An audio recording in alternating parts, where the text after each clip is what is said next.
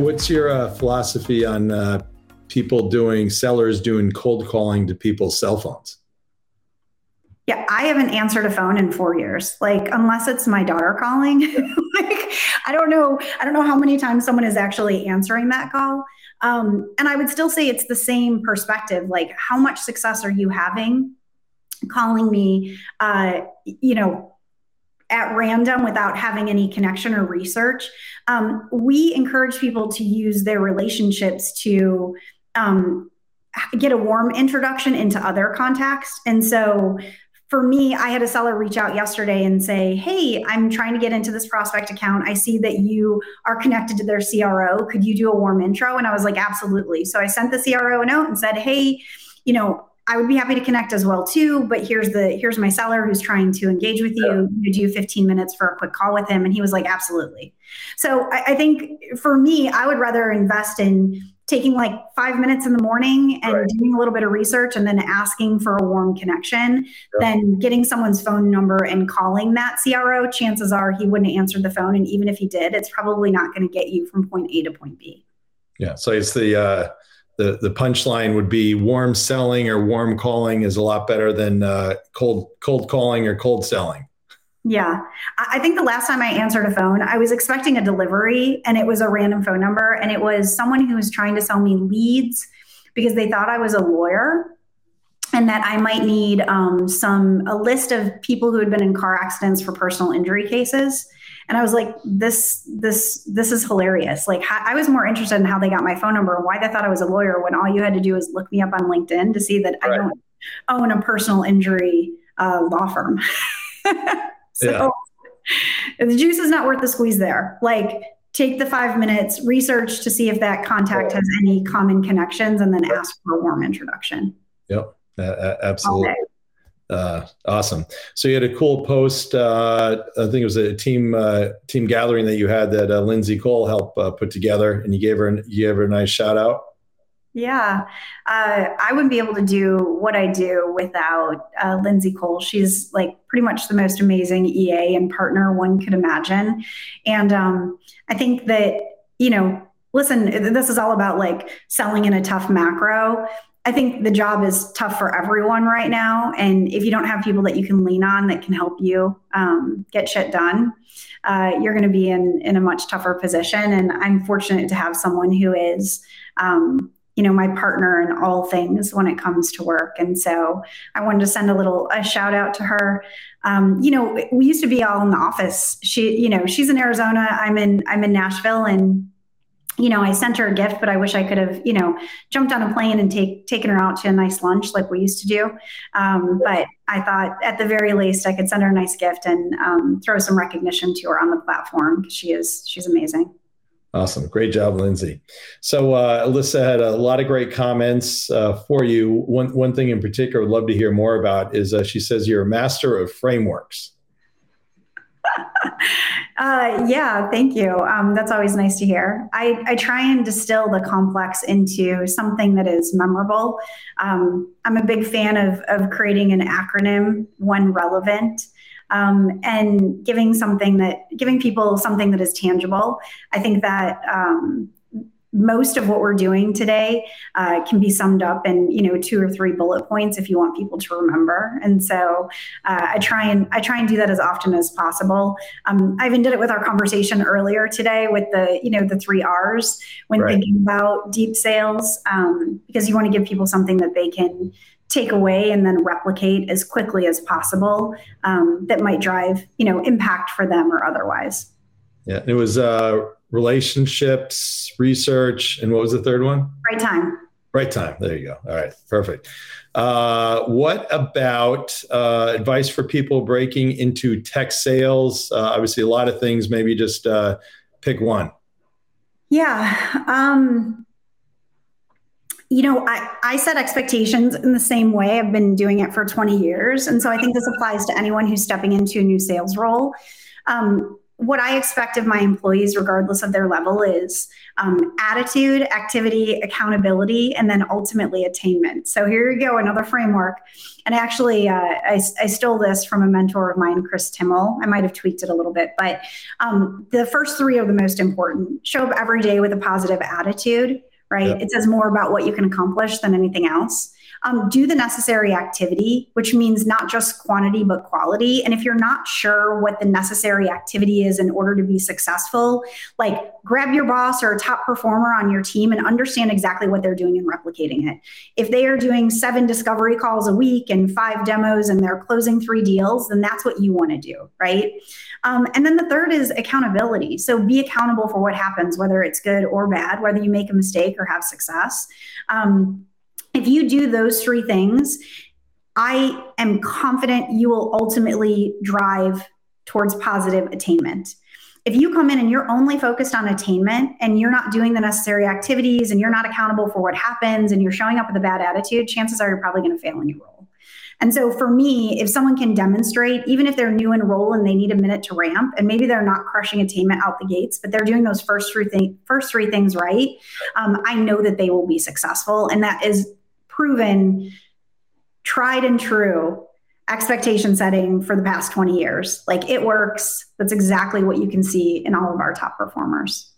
Totally. I always laugh. You have somebody that, um, you know, may crush the numbers and they get a bluebird deals, but the behaviors are bad versus somebody who maybe number is short of goal, but the behaviors are awesome all day long. I'd rather have the person that, you know, has the right behaviors because, you know, over time, that person's going to be far more successful. Yeah, they, they do like it's either like the consistent, right? Because they're doing the right things every day, right. or it's the inconsistent. Like you win a big one here and then you don't really drive the right behaviors for the next right. 30 days and then you miss again. So um, for me, those are those are those are keys if you're if you're stepping into a new sales role or really any any sales um, role with a level of experience you know, showing up with a good attitude, driving consistent activity, and then being accountable for what happens is going to help you win. Great. Uh, you, you, do a good job using your acronyms. If I say one thing of uh, group, grouping a, a, a, bunch in, so kudos to you. So I'll, I'll try it again. So how about there's one thing advice for those uh, impacted by recent layoffs in tech sales? Yeah. So um, you and I were chatting earlier today about like hidden LinkedIn secrets.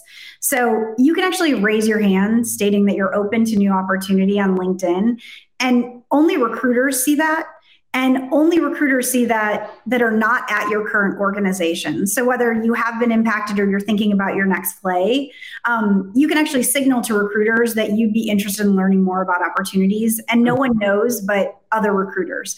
I shared that recently on a call and people were like really? Wow. Um, the second thing is ask for help people want to help those who've been impacted by recent layoffs and they can open up their network.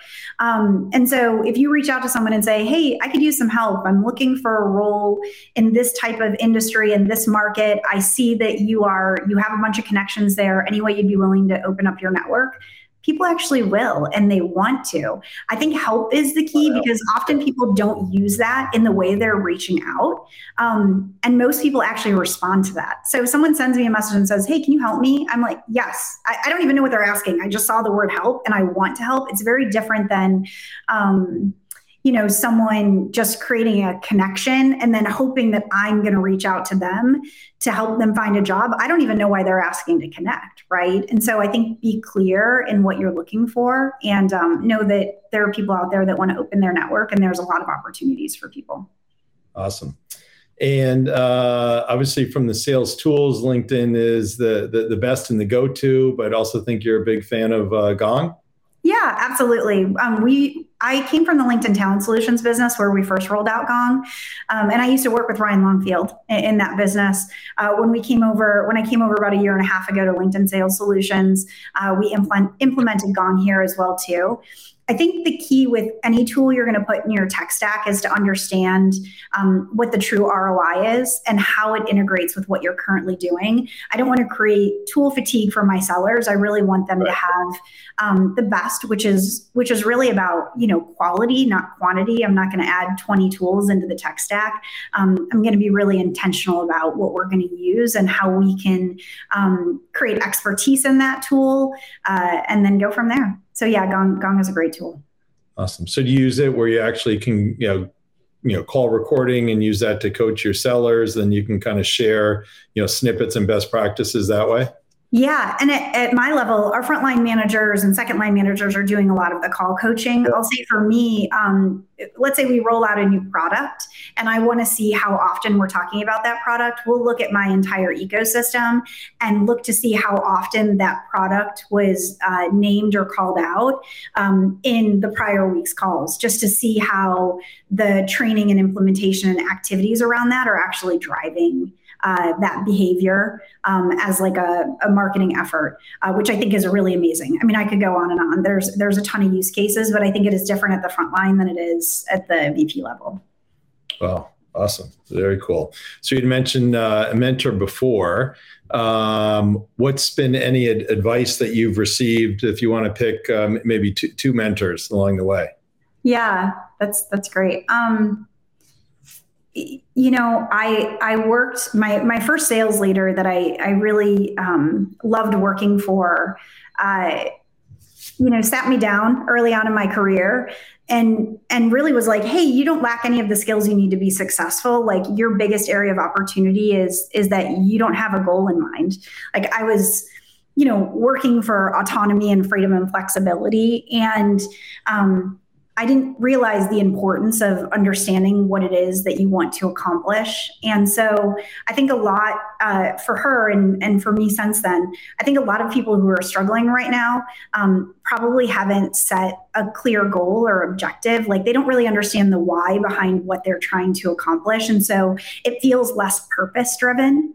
And so I know it seems very simple um, and basic to think about goals, but it's like we are in a um, immediate gratification society. If I if I want something, I can order it and have it here in an hour. And so there isn't this like prolonged effort or energy against um, a, a long term goal. And so I think there's an opportunity for us to reset uh, what it is we're trying to accomplish. And if it isn't a um, prolonged goal that you're trying to reach, it's understanding what the why is behind you know doing what you're doing and so i think there's a lot of folks that are um, lacking fulfillment um, because they don't have a purpose because they haven't thought about the why or the the objective behind what they do every single day. So I would say that that that originally came from my the first sales leader that I really enjoyed working for, Susan. Um,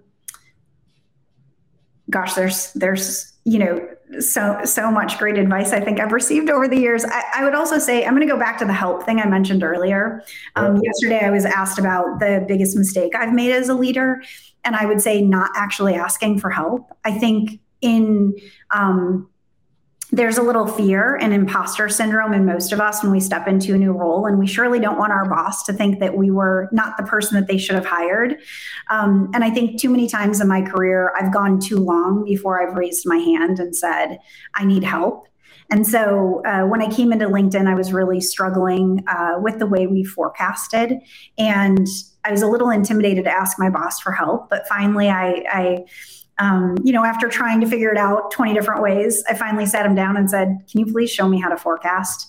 And he was more than happy to, you know, grab a, a marker and a dry erase board and spend an hour to walk me through that methodology. And so I think things are really hard for people right now. And what is making it worse is that people are afraid to ask for help when I think it's, you know, our responsibility as leaders to ensure that our employees are successful, yet our employees are afraid to ask for help. And so I would say that was also like a good lesson learned that people are generally willing to show you the way um, and that you don't have to struggle on your own. And it's okay to not know everything. Things are changing really, really rapidly. well, that's great. Anything else you'd give uh, your uh, younger self ad- advice on? Um, you know, someone had said to me once that um, there was a point in your career in which you were in your like prime earning years. And so i made a lot of sacrifices in that specific time frame to um, make as much money as possible without really thinking about uh, what was important to me. And i actually think that that was a mistake. Mm-hmm. um, I don't think there's a, such a thing as your prime earning years. Your prime earning years can be at any point. And also, is that even the most important thing? I, am 59, so I'm still. yeah, like I, maybe that hasn't happened yet for me, but but I think that I I over indexed on that that statement and I said, oh my gosh, like I might only have this 10 years to make as much money as I possibly can, and then my income will start to decline. And I think that was the wrong um, the wrong direction. Good news is I figured that out shortly into that um, misunderstanding, and I realized that I was actually and should be on a constant skills journey. So my objective then switched from how much money can I make to how much can I learn. And so everywhere I went, I was on this pursuit of new skills I could acquire. And that's when I think I hit my prime earning years, is because the more skills I acquired, the more success I found and um, the more opportunities that opened up. And so I think, you know, if I could go back and tell myself something, it would have been like, don't worry about the money. Like, just continue to go on this path of being a constant learner and acquire as many skills as you possibly can and like love what you do you know the happiness advantage great book they you know it says like people who are successful aren't successful because they are they made a ton of money they're successful because they do what they love and what they're passionate about and then the success comes and i think the inverse is um, is really important to understand Awesome. Well, we're uh, just about the end. We touched on lots of great topics. You've been fantastic. Um, anything else that you're particularly passionate about that we did not cover? Yeah, I would say if anyone's on the call and um, I can provide any help or resourcing, don't hesitate to reach out to me on LinkedIn. Um, our team wants to ensure that not only talent is successful in finding new opportunities and hiring managers are successful in finding talented candidates, but also that sales professionals are successful in finding prospects and building those relationships, and that buyers can use LinkedIn as a way to improve their experience and solve their biggest problems. And so we just want to be help and resource. So if there's anything we can do, please feel free to reach out. Awesome. Well, you've been fantastic. Uh, thank you, Kimberly. And then uh, An- Angela was also behind the scenes uh, helping get this together for us. So thanks to Angela. Thanks for Tucker. Uh, also uh, working on the tech with all this. And um, next week we have episode number 124 with Jeff Deppa, who is the CRO of Gainsight. I think they're probably the leader on the customer success side of things. So that will be interesting as well. So, uh, everybody that's watching, thank you so much. And uh, for those, uh, a lot that are going to be watching the recording, obviously, LinkedIn, a lot of cool ways, uh, as much as you may think you know LinkedIn and you're using it, a lot of other ways that uh, you can use it different and better. And then, Kimberly, so if somebody's watching and they say, okay, hey, how do they, obviously, there's, there's uh, LinkedIn learning tools uh, anything particular or any, any direction that you would give them if they want to know how to how to leverage LinkedIn even more? Yeah, I mean, you can go to LinkedIn Learning. There's a, a, ton of resources there. If it's specifically around Sales Navigator, reach out to me. I'll make sure that someone on our CS team um, engages with you to give you a, a, training or a tip there. And I would say, um, you know, think about your objective with LinkedIn. What is it that you want to get out of the tool? Um, and then work backwards, right? So, whatever that uh, problem is that you're trying to solve or that objective that you have, um, start there, and then you're more likely to find the outcomes that you want. If you're not seeing value from from LinkedIn today, um, it might be because you've missed that step in assigning your objective and then ensuring that the platform is working for you. So, um, good luck, everyone. If there's anything I can do, please let me know. Awesome. All right. Thanks. Have a great day. Great week. Thanks, Randy. You too.